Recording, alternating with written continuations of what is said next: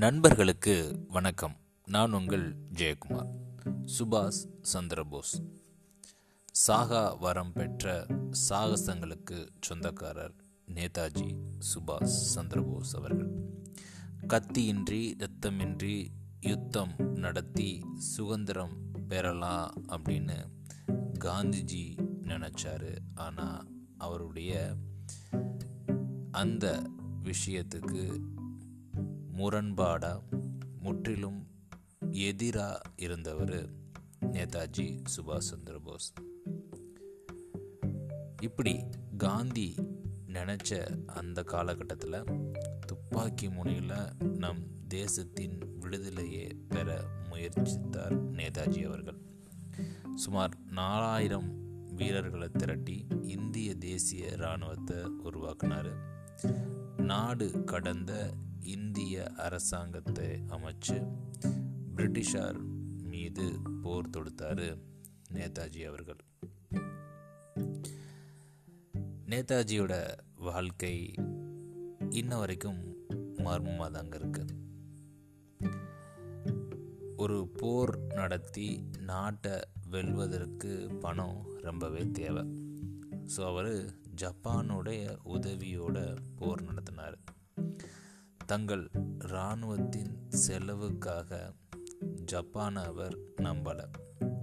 நேதாஜியினோட வேண்டுகோளை ஏற்று Malaysia Burma Thailand இப்படின்னு பல நாடுகளில் வாழ்ந்த இந்தியர்கள் ஏராளமான நிதியை கொடுத்தாங்க.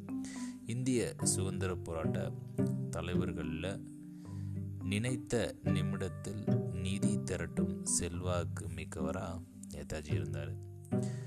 எந்த நகரத்தில் இந்தியர்களை திரட்டி அவர் கூட்டம் நடத்தினாலும் பெண்கள் கூட்டம் கூட்டமாக வந்து தாங்கள் அணிஞ்சிருந்த நகைகளை அவர்கிட்ட மொத்தமாக கொடுத்துட்டு போவாங்களாம்.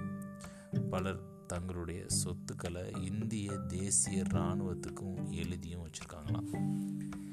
ஒரு ஆச்சரியமான விஷயம் என்ன அப்படின்னா எடைக்கு எடை தங்கம் வாங்கிய தலைவரும் இவர் தானாங்க ஆமாங்க ஆயிரத்தி தொள்ளாயிரத்தி நாற்பத்தி அஞ்சில் ஜனவரியில் நேதாஜிக்கு நாற்பத்தெட்டாவது பிறந்த நாள். பர்மா தலைநகரில் ரங்கூனில் ஒரு விழா நடந்தாங்க.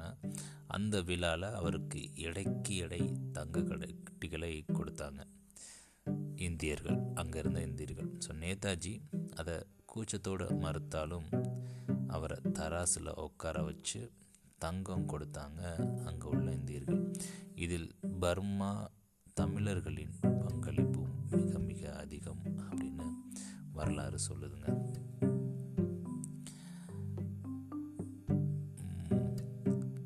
கடைசி அவருடைய பயணம் விமானத்தில் இருந்ததாகவும் அந்த விமானம் எரிஞ்சு போனதாகவும் அதிலிருந்த பிளாக் பாக்ஸும் சிதறி அது வந்து கடைசியில் யார் கைக்கும் கிடைக்காம போயிடுச்சு அப்படின்னு சொல்லப்படுது பரவலாக ஸோ அவருடைய மரணம் பற்றி இன்றைக்குமே நிறையா மாயங்கள் இருந்த போதிலும் ரொம்பவே துணிச்சலாக அதே நேரத்தில் இந்திய சுதந்திரத்துக்கு தேவையான வீரர்களை திரட்டி ஆங்கிலேயருக்கு மிகப்பெரிய ஒரு பலத்த அடியை கொடுத்தவர் நேதாஜி சுபாஷ் சந்திரபோஸ் அவர்கள்.